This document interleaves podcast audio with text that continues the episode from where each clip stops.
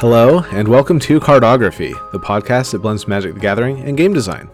I'm your host, Jake Mosby, better known as PR in the custom Magic community, and this is episode 17 Eyes in the Skies. Our guest this week is Carl, better known as Zarapeth in the custom Magic community. He's been working on a sci fi set called Metropolis, and today he's here to talk with us about top down design. Carl, how's it going, man? Uh, it's going really good. Thanks for having me. For sure. Glad to have you. You know, we always try to get our listeners to kind of understand where our guests are coming from. So, how long have you been part of the magic community? So, I, I first picked up magic in elementary school. I had uh, some neighbor friends who picked it up. This was a long time ago. I think like Ice Age had just come out. Um, I remember buying Homelands booster wow. packs. And uh, oddly, I really liked Homelands actually as a kid who didn't really know the value of you know, better cards. You know, after elementary school, I kind of put it away for a long time. I played some other games like uh, the Star Wars and Star Trek collectible card games, the Lord of the Rings one that Decipher did. And then I put away games for a long time till after college. I was just kind of curious, like, what is Magic up to these days? Like, how they're still going apparently, whereas Decipher has, you know, closed its doors. What's going on there? And so I just went to the uh, Wizards of the Coast webpage, and they had this image up uh, for Zendikar, Emeria, uh, the Sky Ruins, or something like that. And it was just the most breathtaking art. I was like, wow, that is an amazing world. I want to get into that. As far as the custom magic community, I think I got into it maybe almost like four years ago, maybe longer. I'm not sure. Just kind of doing the the weekly contests on the custom magic subreddit. Um, yeah, and then from there, I just started designing individual cards for the contests, and then uh, little miniature sets, and then Metropolis was my first attempt to make a full set. Very cool. Yeah, I definitely remember the Winners Judge games. They're a lot of fun. Go check those out if you haven't yet. Are they still doing those? Um, I know that they are on the MTG Salvation forums. I don't know if the Custom Magic uh, subreddit is actually still running uh, any of those contests. So I mean, there's still stuff like that out there, and it's great for getting into design to to just you know do the individual cards yeah, individual card design is uh, it's a really important just skill to develop and keep warm. Uh, to be able to design cards that aren't for a specific environment or anything like that. So it's also fun. Oh, absolutely. Yeah. So you talked a little bit about how you eventually got into designing Metropolis. Um, and did you say that you had um, done any kind of smaller projects before the full set? Well, um, what I'd started to do, because I was kind of looking for a set, I wanted to do a bigger project because I was very interested in the idea of curating a limited environment. And really, I think my end goal was to have a complete set that I could draft with friends uh, in real life. Be like, I made this whole thing, right? And just see how it plays to see if I can duplicate this, the design decisions that I'm reading about on the mothership, right? Uh, but I, I, couldn't really settle on a set idea that I really liked. I had an idea for like a World War II type set where there's a world at war and lots of factions and you know war technologies. And I really liked that idea, except I know, there were problems with it. You know, I, I wasn't devoted to making a whole set out of it. So something I decided to do was I have all these ideas for sets. Let me just make like three boosters worth of each of them. And so I, I did something that I called 45 card Fridays. It became more like 45 cards four times a year instead of every Friday. But that's how I stumbled on Metropolis. I was just looking for art for one of these other, you know, mini sets that I was making. And searching around on DeviantArt for art for my sets, I saw all of this awesome cyberpunk art. And I would see that and be like, why can't I use something unique and awesome like that? And I thought, well, I guess I can. You know, there's no reason not to. And the impetus for Metropolis at that point was well, this was before I found the art. I was like, uh, what would a set be like if you removed a color? And I thought the color that could best be removed was green. I'm like, well, if you remove green, what then does magic look like? It becomes a lot more uh, progressive and technological. Um, there's no like nature's conscience, right? From there, I was like, well, let's make this 45 cards of a non green set and kind of let green bleed a little bit into the other colors. And uh, that first version of Metropolis was crazy. It had uh, ninjutsu I brought back because of all of this great cyber ninja art. I had colored living weapon for each of the different colors, which didn't make sense flavor wise, but you know felt mechanically cool. Um, I had a mechanic where called reprogram in blue and black, where when you reprogram something, you sacrifice an artifact and you can search your library for another artifact of the same mana cost and put it into play, uh, which is an awful mechanic. but kind of like know, transmute. A lot like transmute, except artifacts are oftentimes more powerful than creatures in some ways because they can't also attack and block, so they have other powerful splashy abilities. And there's a reason that transmute is not coming back, right? It just makes games feel the same over and over. And this was that to the extreme, I think. But yeah, so it was just this really weird, fun thing, and I got a lot of really good feedback on it. And as soon as I posted it, I kind of knew I want to go deeper on this. I want to see what magic looks like in a cyberpunk world. And I think that from what I've seen so far, you've definitely executed well on really bringing up the cyberpunk feel. So you talked a bit about what your initial mechanics looked like. Uh, what are the mechanics looking like right now?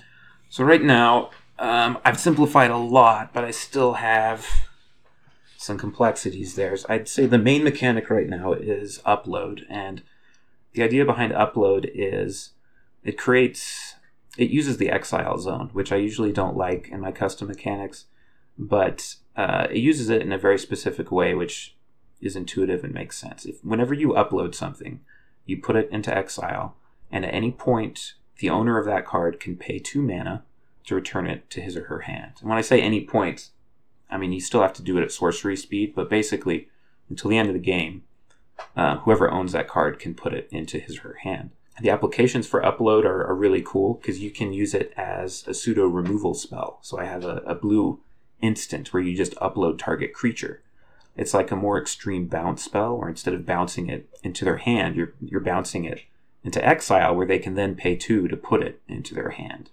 You can also use it as a different kind of discard, so you can have some really powerful discard effects but then they will still be able to get that card back. So it's interesting for tempo, but it's also interesting for card advantage as well. You can have some more aggressively costed card draw cards that let you upload cards off the top of your library. And they're not going directly into your hand, they're going into the exile zone. And then you can pick okay, I don't actually want to draw that seventh land, but I do want to draw the other card that I uploaded. I'll pay two for this, you know, Doomblade or whatever um, and use that. So it offers a lot of selection. It also just has tons of design space, uh, gives you more knobs to tweak. Uh, so I really like Upload, and it just kind of carries the tone of internet idea. Uh, which is important in Metropolis, right? Absolutely, yeah. It's really cool. I mean, basically, with Upload, your design space is anytime a card would go somewhere, you can upload it instead. Is really the the design space you're working with. Yeah, basically. So Magic has cards going to different zones a lot, right? things dying, things you know, uh, things being bounced, things being put on the library, etc. So uh, upload is really the the main mechanic of the set. And in addition to that, I have privilege, and uh, privilege is uh, I think it's called a keyword ability, where it has like the italic text and then an ability word, yeah, ability word. Thank you. Basically privilege says as long as you have the most life among all players you get a bonus uh, which just screams win more right? Absolutely yeah. But the design actually came about from an opposite thought which is that new players love life gain they love their life gain even though life gain is not impactful to the board uh, drafting life yeah. gain cards will often make you lose it just feels really good to gain life and it feels like it should get you back into a game to gain life. But oftentimes it doesn't. Like you're still behind, the new player just doesn't know it. And I thought, well, what if gaining life actually did become that kind of a swing where you gain life, you have the most life, and that actually gives you an advantage now? Yeah, so privilege is, is put mostly on some white, green, and black creatures to give them little bonuses at common if you have more life. And it does encourage you to get ahead by having a nice uh, low to medium curve so that you can be aggressive and make sure you have the most life. But there's also ways to just gain life off a life gain spell and it being worth it because the bonuses to your creatures is worth it in a combat step. So it makes life gain well a lot more valuable and it uh, it excites newer players. Yeah, I definitely was worried when I first saw privilege for exactly the reasons that you're talking about about the whole like win more snowballing type uh, scenarios, but I hadn't really considered the new player angle. That's really interesting. That's a good idea, actually, to cater to them. Yeah, I mean the question is the execution though too, because losing to a snowballing opponent is a, an awful experience for a new player to have. Even worse than it is good to have a good life gain mechanic. But in playtesting, it's been interesting that instead it's it's actually led to interesting close games where people are doing different things than they would normally do to preserve their life total. When normally the correct play is to ignore your life total and you know try and gain value somewhere else. Um, so I've actually been pleased with it in practice. So that's upload, privilege, and then there's hack. Hack has gone through a lot of iterations. Uh, when you talk about top down, one of the main things you expect out of a cyberpunk set is hackers. And I knew that I needed a hack mechanic, and I found that blue and black are very difficult colors to have a mechanic for. It's just uh, the the space where blue and black overlap has been really hard for me to design. Uh, what I've settled on is hack right now is something that's on spells, and after you cast your spell and it's in your graveyard, the spell will say like hack three in a blue, and this means that whenever a creature you control deals combat damage to an opponent, you may pay three and a blue. If you do, you may return this card to your hand. Mm-hmm. We were talking earlier about transmute um, and how it leads to repetitive game states. Are you doing anything to mitigate the risk of repetitive gameplay with hack, or um, I know that you've been looking into alternatives as well. Uh, another thing I've been thinking of doing is just changing hack altogether into a different kind of mechanic. Because one issue with the set that I'm looking at is many of these mechanics are mana sinks, which are mechanics where you really only get to use them to their fullest when you have a bunch of free mana that you otherwise can't use. So, you know, you have six lands in play, you don't draw a creature, what do you do with your mana? Well, here's stuff you can do. I am concerned about the recursion of hack. Like that is something you don't want in limited environments is too much recursion because then it just feels very repetitive and the formats can be broken more easily if players can figure out, you know, the most ideal cards to continually get back in your hand. You are right though that I'm looking at something else. I don't want too many uh, mana sink mechanics, and so I'm looking at actually a form of ingest it's basically just literally ingest, which was not a popular mechanic, but it's just called hack. And every hacker has a trigger that when this creature hacks an X card, you get Y bonus. And so these hackers are also the processors in some ways, but they're not processors in the uh, BFZ sense where you just look at any exiled card and you return it to the graveyard for an effect. Instead, it only cares about what's being exiled when it hits the opponent. I was inspired by some stuff from Wilds of Muraganda, which is an interesting dinosaur set where they use ingest, you know, for the dinosaurs, right? They eat stuff. And he had some, yeah, it, the designs are really cool. Yeah, and Inanimate, I think, was the one who was showing me some of that stuff as a potential way to take hack. So I'm looking at switching it to something like that because it doesn't require mana to do that. And it, it still feels like hacking, right? Like you're, you're messing with the opponent's library. And depending on what you can get out, you get a neat effect. Right. It's smart that you're going almost more um, like what what your implementation that you're talking about, where the hackers are self sufficient with the cards that they're hacking.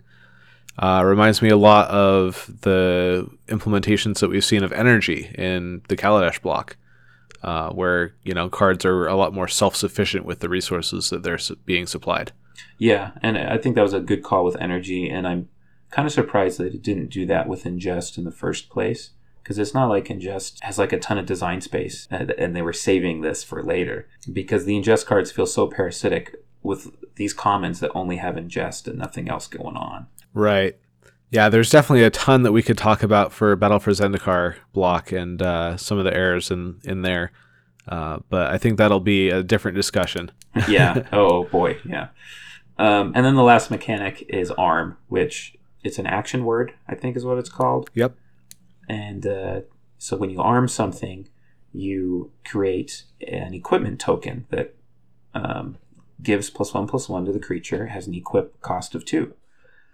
And it's pretty simple. It takes a lot of text, but it takes less now that Kaladesh has given us the create templating. But there's a lot of fun things you can do with it. You can design creatures that get bonuses for being equipped, and you don't have to fill your set with lots of different kinds of equipment and the thing about equipment is a lot of players when they see equipment, they're not sure if they want it in their deck or not because they know it requires a creature. And to only pick an equipment and hope you have the creature, you know, it's not always the most satisfying pick. But to get a creature that also equips itself that you can later equip to something else is uh, a lot more appealing.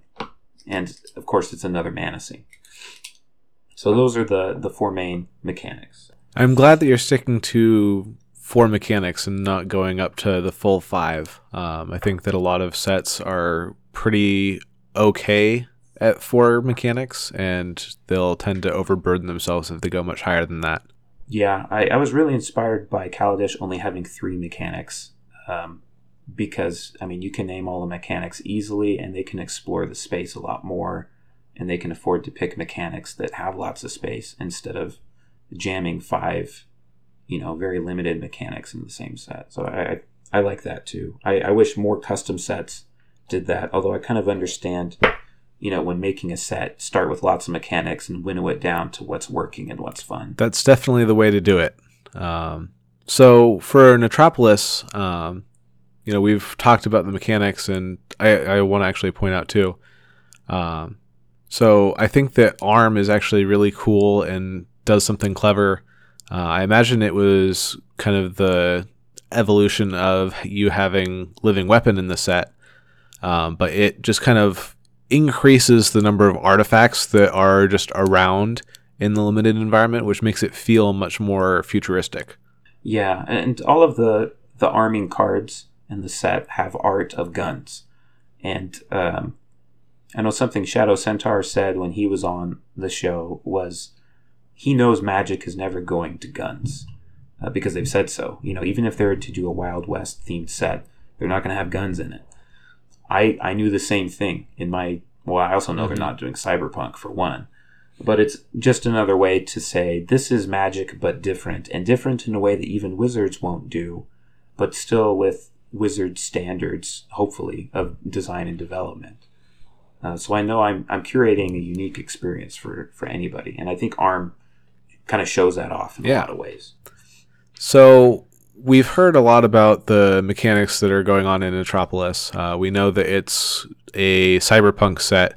You definitely came at Metropolis from the perspective of just like right off the bat, you knew it was going to be a cyberpunk set, right? Yeah, because I wanted the flavor of cyberpunk. I had actually had zero experience with cyberpunk. Like, I had not played Shadowrun, um, Netrunner, like any of the more famous cyberpunk games. I had not seen any of the more famous cyberpunk movies or cyberpunk books. But it's a really appealing aesthetic. Like anytime I saw cyberpunk art, like a giant mech with a sword bashing into, you know, like a building or like another mech, or you know, a, a cyberpunk ninja with like a sword that has zeros and ones running up and down the blade. Like that's awesome. Yeah, you know? I I just knew I wanted that. I'm actually really surprised to hear that you didn't uh, really have much background in cyberpunk. Um, so, what kind of research did you do? Because research is really important. Like being knowledgeable on a subject that you're doing top-down design on is really, really important to actually accomplishing that top-down design. So, what kind of research did you do to familiarize yourself with the genre? I did not do very much research at all, and um, I think my approach is kind of different here than it tends to be in most top-down processes. I just saw art that I liked and uh, and ran with it, and kind of like discovered the tropes that way. Like, what what is the cool stuff that's being presented here that immediately appeals to me, who has no experience in cyberpunk? And in a way, I think that's, I don't know that it's a better way, but it's, I see its value. If I, who am not an enfranchised cyberpunk guru, right, love this just because it seems cool and awesome, then I want it in my set, right? At the same time, like just going through all of the art, and I did do some research on some cyberpunk tropes, and I wasn't really surprised by any of it. It was just kind of stuff that maybe was resting in the back of my head just from things that I'd seen. So yeah, I, I guess I, I didn't really do do a lot of research into the genre so much as it's kind of like walking around uh, an art exhibit and just seeing what is amazing like what is good here what is what is valuable and taking what spoke to me and things that i think will speak to other people and then try and portray it in a package deal and try and duplicate and replicate that tone that appeals to me Gotcha. Okay. And there's actually, like you're saying, there's definitely some merit in that approach. Uh, obviously, you want to be knowledgeable to some degree about the topic that you're covering. Otherwise, why are you even covering it? But as long as as long as you have you know some baseline knowledge, like yeah you don't want to have a Kamigawa type scenario where you do all this research and put in all this effort into just like becoming like the most knowledgeable person about Japan in Kamigawa's case or like cyberpunk in your case. Uh, and then you put all that knowledge into the cards and you disconnect at that point from the pop culture version of it because you're so deep into like the the cult following of it, you know? Yeah, and I think it I mean it works better for cyberpunk because cyberpunk is not based on a a famous historical setting. I mean, to the Ka- Kamigawa point, I actually think that sometimes Wizards' approach to over researching these things and making sure that they have a lot of the nooks and crannies of, say, Greek mythology in their set, I think sometimes it actually mm, does them mm-hmm. a disservice. I'm thinking of the card uh, Hundred Handed one from Theros. And I think this is a really weird concept to have on a card and then I realize, oh, this is from an obscure thing in Greek mythology. And I think, oh, cool, they found some obscure stuff in Greek mythology. But in that moment, um, my suspension of disbelief is totally gone because I'm not thinking about Theros, I'm thinking about Greek mythology, right? I definitely wouldn't want them to do a whole mechanic around like obscure things like that. I do think that having one or two cards like that is a good idea. Um, we were talking on an earlier episode, I don't recall which one, um, but about how details in world building really um, make things feel a lot more fleshed out. Um, so just like little yeah. things like having that obscure reference in there can be okay, but don't overdo it. Yeah, and that's a problem, right? It's a detail that calls attention to itself, which then pulls you out of the world. I mean, in my case, it did, right? I was looking more at the fact that they did that than at the card itself and any world building that it gave. I do think it's important to kind of think about that though, and that you know when we're doing top-down design, kind of uh, at a macro level, not like for individual top-down designs, but when you're doing a top-down set, you don't really want to go for like full simulation. You don't want to like make. So say you're making a game that's all about like working a nine to five right? You don't want to go for full simulation of like nitty gritty, like here's what you do from 9 to 10, from 10 to 11, blah, blah, blah, right? You want to capture the feeling that people associate with whatever the thing that you're designing is. So maybe some humdrudgery about just like the daily grind of going to a 9 to 5, but don't go for the full simulation of just like what it actually entails. Yeah. In the last podcast you did with Inanimate about experiential design, uh, one thing that I was thinking of sometimes for these top down sets, you look at something like Innistrad, well, particularly Innistrad, right? They decided, okay, we're doing a top down gothic horror, and from them, they from there they decided that the experience they wanted the player to have was one of dread or horror or suspense. The problem with that is, well, that does do like that that totally respects and supports their top down theme and it's even fun to play that way for a lot of people there's also a lot of people that don't want that experience they don't want to be in suspense and dread when they're playing magic i mean it's not actual suspense and dread but even the simulation of that they they don't enjoy so i think like you said the 9 to 5 magic set uh, the office, I guess, of magic. I mean, what experience are you going to have to go for there? Uh, you you have to keep in mind what you want your players to go through and what what might turn off some players. And I, I think uh, filling out spreadsheets as a mechanic, is, you, don't want to go there. For sure, yeah. Okay, so maybe let's talk about why you might want to do a top-down design and what the alternatives are. Um, so you know we we know that obviously the opposite of top down is bottom up. Um, but what do these terms really mean? I mean, I have my idea of what they mean, but like just to be sure, before this podcast, I looked up what Mark Rosewater says, and apparently he made them up. But top down basically means when you approach a design, you approach it first from the concept of flavor. You start with the flavor and then work your way down. And I guess bottom up would be the inverse of that, where you start purely mechanical, you know, the way you want this effect to play out in a game, and then you add flavor, kind of hook it into the feel of the set and, you know, the creative elements afterwards. So in my mind, I see top down design as a procedural term, it's a process. I think too often we look at sets and we think, was this a bottom up set or a top down set? when I think ideally they both have the same kind of end product where the flavor and the mechanics work well together.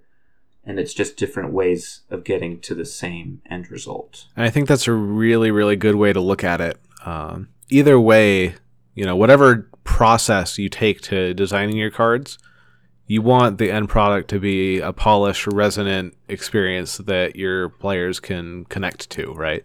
And I think that top down you know you're starting with flavor but more than just flavor you're starting with a concept or an idea or an inspiration you know you're, you're starting with that part of the card that is going to be the engaging part for players It's essentially whether you're going to start out trying to make a Vorthos card that Melvin enjoys versus a Melvin card that Vorthos enjoys, if that makes sense. Yeah. So you know these these names, by the way, uh, Vorthos is kind of the made up word for the player that's super into flavor, and Melvin correspondingly is the player that's super into mechanics. I, I think what you said about you know starting with flavor, I forget the exact way you phrased it, but I think it's the point was really important that you want to bring people in with the flavor, and a lot of people play games specifically because of flavor. And I think we underestimate that too often as totally enfranchised Magic players who are willing to play just about any variation of magic in a lot of cases. The thing that got me into magic as a kid was the flavor was wow, I want to play a game where I can be a wizard. That was the first time when I was a kid. The second time when I came back to magic was when I saw an image of this amazing breathtaking adventure world of Zendikar. Now in between then I had seen some magic cards and I specifically remember seeing the hybrid mechanic on a card just out of context, I didn't know I didn't know what Magic was doing at the time, if it was a multicolor set or not. But I do remember thinking, wow, they're really stretching for space now. Like the only way this game can keep going is, you know, doing these weird mechanical tricks with mm. now the mana, I guess. It was a sign to me that like you know, that did not excite me. The mechanics did not excite me. And I think for most people who play games, um, if they're not already familiar with magic, your mechanics are not going to bring them into the game. It's going to be the flavor. And I think one of the great advantages of magic has been its fantastic art from the beginning to now. Um, and then uh, the reason that Mark Rosewater calls this top-down design instead of, you know, flavor first or something like that is I guess when he, he first said the term, he was thinking of the top of the card going to the bottom when you look at the top of the card, you see the name and you see the art, and that's all flavor resonance stuff. Um, people a lot of times when they think of top-down design or they think of flavor, they think of the flavor text, but the flavor text is like that's the sprinkles on the top of the cake. That's the last thing anybody reads, um, except for like the name of the artist, right? So you're totally right that players are really really connected to the flavor of their games. You know they, they want to have an experience or whatever. And we see this not just in magic right? But we see this in all kinds of other game design as well. Betrayal of the house on the hill. I think that's the full name of this game. I'm forgetting exactly how it's phrased. Um, but betrayal is really really uh, flavor based it's a super popular game. And honestly the gameplay mechanics aren't that interesting like there's a lot of uh, imbalance stuff going on in that game, like mechanically. But man, even with that, people just really, really love the experience of like going into a haunted house and not knowing how things are going to turn out. And there's tons of other similar game designs where that kind of thing, you know, the, the flavor of the game is just like a home run and it really carries the design. Yeah. Um, I mentioned how I played the Star Wars collectible card game, you know, after I gave up on Magic as a kid. Uh, it was really interesting. Card game had very cool mechanics, and it did pretty well because it had the Star Wars license. Well, Decipher lost the Star Wars license after their contract ran out, but they really liked the game mechanics. So what they did was they relaunched the game with new cards and completely new flavor, and they called it Wars TCG. And it was this space opera game. They simplified some of the mechanics, they executed them better. Mechanically, it was probably a better game than the Star Wars collectible card game, but they sold very little it did not do very well at all, even though the mechanics were arguably stronger than they had ever been before. But it was the flavor that was missing this time. Uh, it was much harder work to sell their new world than it was to sell the Star Wars franchise for obvious reasons. And I think to a similarly smaller scale, it's very difficult to sell a new variation on the fantasy setting with really cool mechanics than it is you know Wild West magic or Egypt magic or you know the what whatever whatever other cool top down theme you have. I think it's really fortuitous. I, am really glad that you brought up the Star Wars card game and kind of the, the whole idea of licensed titles. One of the things that's actually really important when you're working with an already established uh, intellectual property is really making sure that you pay like extra close attention to whatever references you can. You really want to make as many of those kind of cool, clever, cute references as you possibly can squeeze in. One example that I was actually thinking about, um, I was talking with a friend about the Star Wars Destiny card game that's just recently come out. They do a really, really good job of making sure that all of their art contains characters that are most likely to use whatever the specific card is. Kind of as an example, they've got a card like the, the most expensive blue card in the game is called One with the Force. And it's got a picture of Obi Wan on it, right? This is like in their first set or whatever. And then in the second set, they actually have Obi Wan spoiled. So, you know, not even necessarily in the same set, but Obi Wan comes out and his whole shtick is that when he dies, you get to play a blue card from your hand for free. So here's Obi Wan, who gives you a free blue card, and here's the most expensive blue card that exists, called One with the Force, that Obi Wan gets when he dies. That is that's really satisfying. Like I, I just imagine doing that, just feeling awesome. Um, it reminds me of the expertise cycle that they just did in Aether Revolt, where they designed them specifically so that when you played it, you would then be able to play the legendary creature that's named in the expertise card itself. I, I think looking for those little uh, cool combos in gameplay that also evoke flavor, like that's a crucial part of top-down design. Because if you're you're going from top down, but you don't have top-down moments in the gameplay where the gameplay calls back to your flavor, then what you really just have is nice packaging on something else. Like you can't set up expectations and then not deliver. Sure, your players are bringing their expectations to the game for you and doing some of that resonance work, but you also have to satisfy them. And if you don't, then it's going to be even worse. Right. You know, you kind of let them have a really clear idea of what the expectations are in terms of like they want to have that moment that they saw on in the movie or in the book or whatever uh, the license title may be and it's your job then to deliver that. And if you do, then those players are just going to be like super satisfied. Uh, more so than I think if if they were to engage with something that they weren't already familiar with. But if they don't experience that, then they're going to feel like they were let down or misled. So that's a really important thing to keep in mind when you're doing top down is you kind of have the stakes raised for yourself. Yeah. Uh, but you also have a very clear direction. Like if you're ever at a loss what to do, like hmm, what else, what else do I need in my set? Like you know, it's very easy to check back to the source material or the source inspiration or whatever tone or experience you're trying to to go for. Very true. Design from there, um, and I mean that's the case also if you're going bottom up with mechanics. You go back to what what are your mechanical goals and and go from there. It's just a, a mm-hmm. different goal, right? So one other thing that I want to talk about, just kind of when we're talking about the concept of top-down design, is that when you're doing these, you know, these highly thematic things, you want to make it so that when players are engaging with the gameplay components, like with the cards or whatever else, you know, even like dice or tokens or, or counters, you want to make sure that they're speaking like their vernacular is actually in line with the story more so than just like the game, right? So Dan was telling me, Dan Felder was telling me about a game that he was working on for a while where you know he was trying to get players to say things like uh, rather than like refresh my ranged attack action and put two success tokens on it, blah blah blah.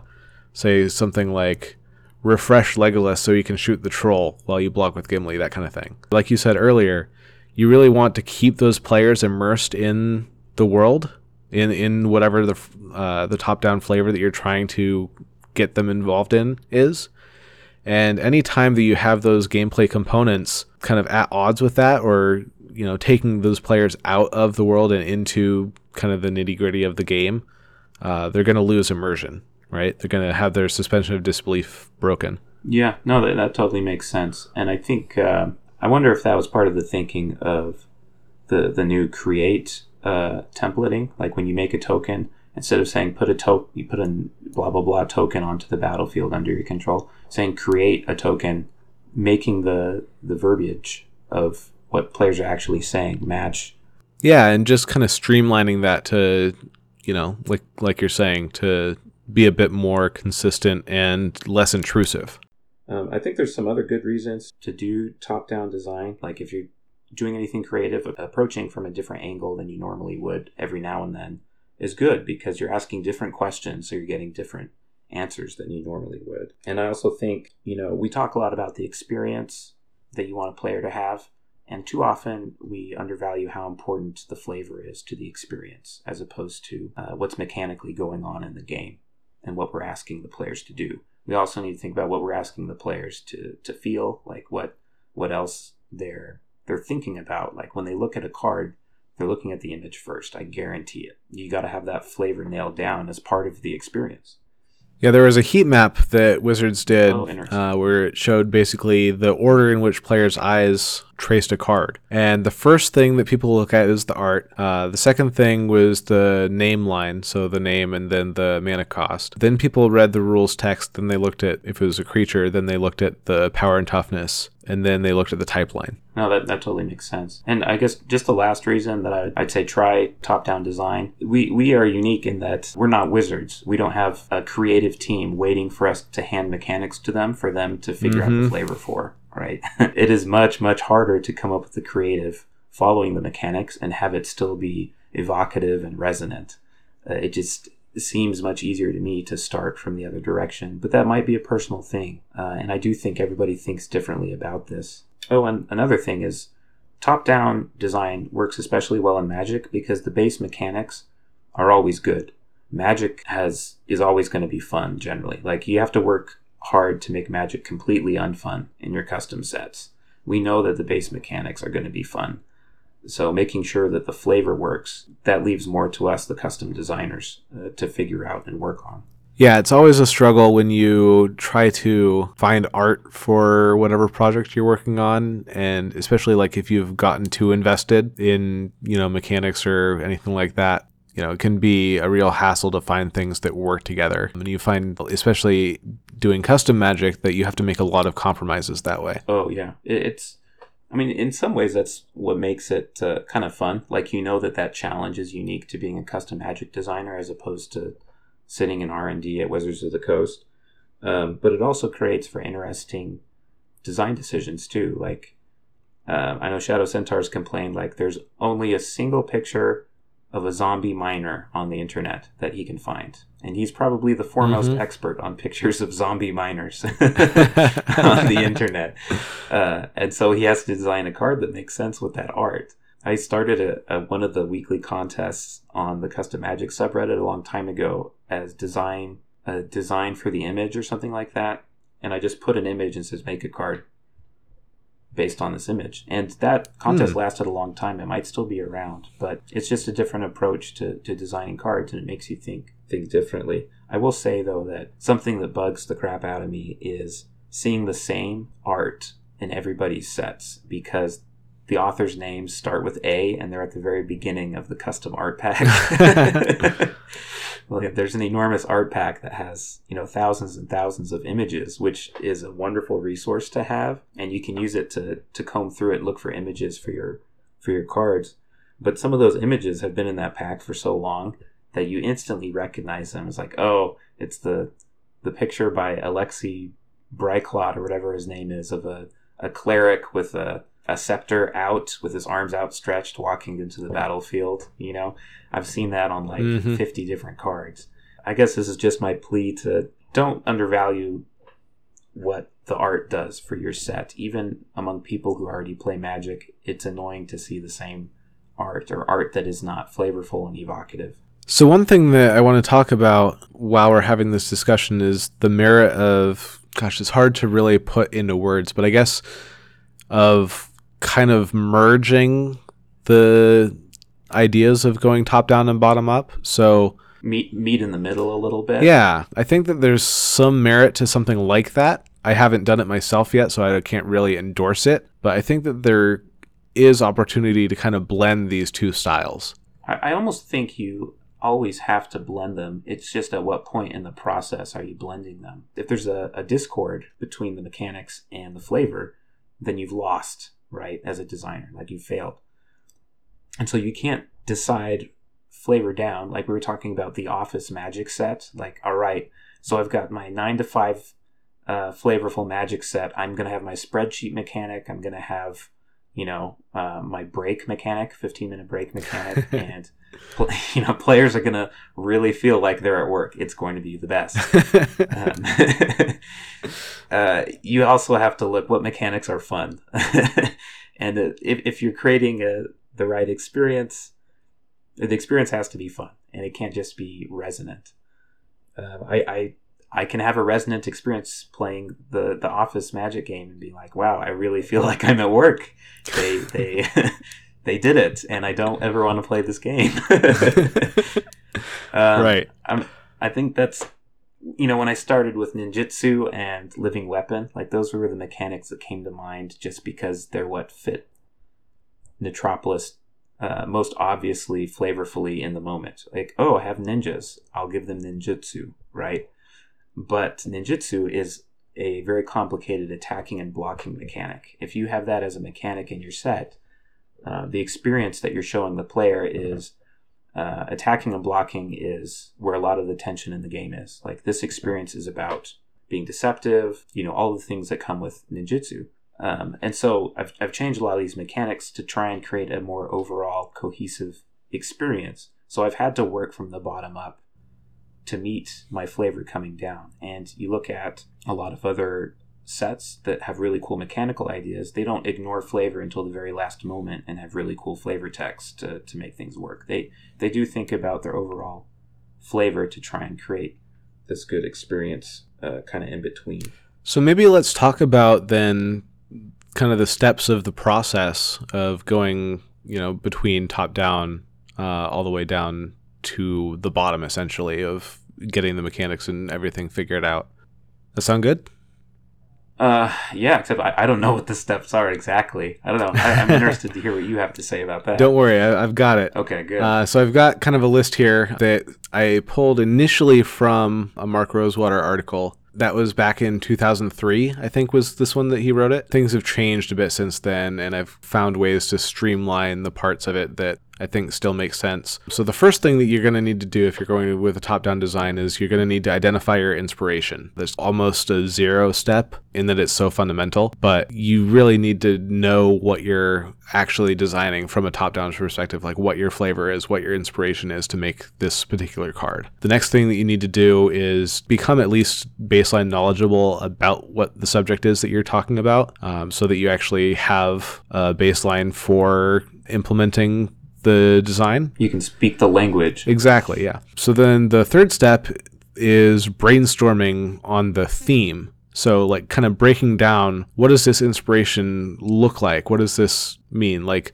with the terrible office magic example, right? Like like you said, you know, what does it mean to be working in your office? Well, maybe you've got spreadsheets, maybe you've got, you know, your desk or your chair or whatever. Kind of breaking down that theme into its more fundamental parts. The step after that, step four, would be translating that theme breakdown, that brainstorm, into an initial uh, attempt at gameplay mechanics. So that's finally where you actually say, okay, actually, I've got a good example. I was helping someone uh, work on their Monster Hunter theme set, and they were trying to figure out what their hunters should do. So I was working with them and was like, okay, let's break down what what does a monster hunter look like in your world? You know, what are some of the core parts of what a monster hunter does or you know, how that plays out. So we came up with things like, well, a, a, hunter tracks the monsters that it's dealing with, and that the hunter has to, you know, engage in combat with the the monster that it's hunting, and it has to, you know, have good timing to dodge the monster's attacks, and then make its own counterattacks and things like that. And then finally, it gets rewarded for taking down the monster. So those, those were kind of the three major things that we thought of for the hunters. So then it was up to translating those those three things into actual gameplay mechanics, right? So if you're tracking a monster, maybe that's like, you know, you have to actually, you're encouraged to get engaged with it in combat. Uh, or if it's, you know, blocking a specific creature type, then maybe it gets a bonus. That kind of thing would be like at least a first attempt at tracking. And then you know, that kind of ties in with getting kind of that dodge or outplay moment where you are actually like dodging the monster's attacks and counterattacking with your own. You know, you maybe get some combat tricks in there. And then finally, the reward aspect would be something like maybe getting plus one plus one counters if you actually kill a monster, like a Sengir vampire type effect or something like that, right? So just translating those kind of core themes that we identified into an initial attempt at mechanics. Uh, and then, of course, the last step, which is something that comes up on the podcast all the time playtest. Playtest, iterate, find what works, find what doesn't work, find new things that fit in the holes of what didn't work. You know, you're really trying to capture that feeling, like we said earlier in the cast. You're trying to capture the feeling that people associate with being a monster hunter, right? So just keep iterating until you get closer and closer to that goal that you're trying to hit. So those are those are those kind of five steps for top-down design. No, I, I agree. I think that that makes that makes a lot of sense, and I think the last one, playtesting, is really important because uh, when you think about a tone or a vision of an experience you want your players to have, you can't rely entirely on the flavor. Be like if they look at a pic- a lot of pictures of mummies and and ancient Egyptian gods, then my set is amazing because they have thought about ancient Egypt, right? Like that doesn't work. The the gameplay has to be fun. And it's not going to be fun if you don't play test it. It's too easy to assume that your vision is how things are going to work out exactly. Right. Yeah, there's a very big gap between the experience of designing a card and looking at a card on a forum and the experience of playtesting a card and having it in your hand in a real game. I was actually talking with, uh, I forget who it was. Uh, I was talking with, I think it was Dan again, about how actually designing cards while you playtest, like what would be good and uh, relevant and resonant in this moment. And actually, like coming up with designs on the fly mm. then and there. Maybe not necessarily playing with them right then and there, but at least, you know, really using playtesting as a design moment. That would be a really fun design game. Yeah, right? Like you play a game with like some core set cards, and each turn you the other player has to come up with the most resonant designed card to to work with it, and then it enters the game. I don't know how that would work, but uh, but that's a really cool idea. I think that makes a lot of sense. So one of the things that Mark Rosewater said in one of his Drive to Work podcasts about top down design is he said that when you're doing it, you have to think about three things, um, and he called it like communication mm-hmm. theory or something like that. People smarter than me will will know about that, but the the three things are comfort, surprise, and completion. And when you're doing top down, you uh, have a lot of resonance, which creates comfort for the players coming into it. So with Metropolis, I have hackers, I have corporations, I've got you know, I've got guns and technology. Like this brings comfort to someone expecting cyberpunk. But then you have to have the surprise, which is the twist, which is something that makes your set not just a replication, but something that makes it magic, something that makes it a unique experience that they that they want to do. You know, upload is the magic twist on the internet, right? Like you I can't bring the internet into my game completely, but this is something that players can do in the game that is Magic's take on that. Um, and then his point on completion was that you can't just have like a cube of cards that have Greek tropes in them and you've succeeded, right? Like even if the mechanics of each individual card, like uh, Return from the Underworld or Chain to the Rocks, like those make sense out of context. Like you see that card, you're like, yes, that's Greek mythology. I get exactly what it's doing. If the whole set working together doesn't feel like the experience of Greek mythology, if there wasn't the hero's journey uh, design goal in Theros, it would have been uh, a failure, right? Because you want the experience to be evocative as a whole, not just a collection of different windows into uh, into the flavor that you're going for.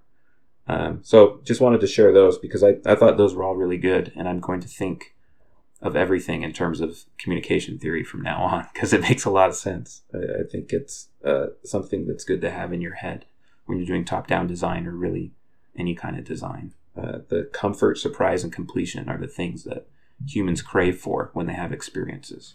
Oh, absolutely. And I think that, you know, that's a good point to kind of tie everything we've talked about together, um, you know, with the whole trying to make things resonant to like, you know, what people expect when they are playing with something cinematic, right? With like the Obi Wan thing or something like that that's essentially completion, right? We're, you know, giving them this this movie moment or you know whatever the, this flavor moment. The circle is now complete. exactly. Yeah. Yeah. Yeah, that's a really good way to tie everything together. Cool. So I guess uh, you know we've talked about the various reasons why top down is important. We've given some ideas about how our listeners can use top down design on their own I think we've just about got everything covered, yeah? Yeah, I, think we did it. Cool. Uh, Zarapath, thanks for being on the show. Any kind of uh, shout outs or anything like that you'd like to give? I have three things, in fact. So, first of all, please come check out Metropolis. I've got some playtesting I really need to do. Uh, I've got a full set ready to get playtested. I'm going to be doing some drafts, like, hopefully, uh, very soon. Uh, the second thing is um, a new project that I'm trying to put together. It's called Design a Draft, where Eight players all design 45 cards in advance and independent of each other. And then they bring the cards to the draft, and then you just draft them all together. So, kind of the crazy, wacky draft, except everybody has a theme. So, like Graveyard Matters, Multicolored Matters. You know, if you're interested in, in that, take a look at the, the channel on the Discord. Uh, and then the last thing is I've been doing some short little YouTube videos. I've only done a couple so far where I just look at the sets on Planesculptors. I just open up a set and I draft it with seven bots and I just give my reactions to the designs. And I'll usually post the video in the channel of whatever set I'm looking at so they can get feedback. But if you're interested in looking at some sets through that kind of lens, uh, check that out. Very cool. We've already talked a bit about it, but you know, anywhere else besides Discord, maybe that folks can get a hold of you if they want to talk with you more. Well, I'm not posting that much lately, but I always check out the the Custom Magic subreddit. It's r slash Custom Magic on Reddit, um, which is where I first got into magic design. The Discord channel is amazing. You should, you know, hang out there, check out all of the sets. MTG Salvation has a lot of stuff, a lot of really, really smart people there, a lot of great games you can play. Cool. Well, I think uh, that'll just about do it for us today here, Zarapath. Thanks so much for being on the show. Yeah, thanks for having me. And thanks to all of our listeners for tuning in. You can get in contact with the podcast by emailing cardographycast at gmail.com. You can subscribe to the podcast on iTunes or SoundCloud to keep up with the latest content. We'll see you next week.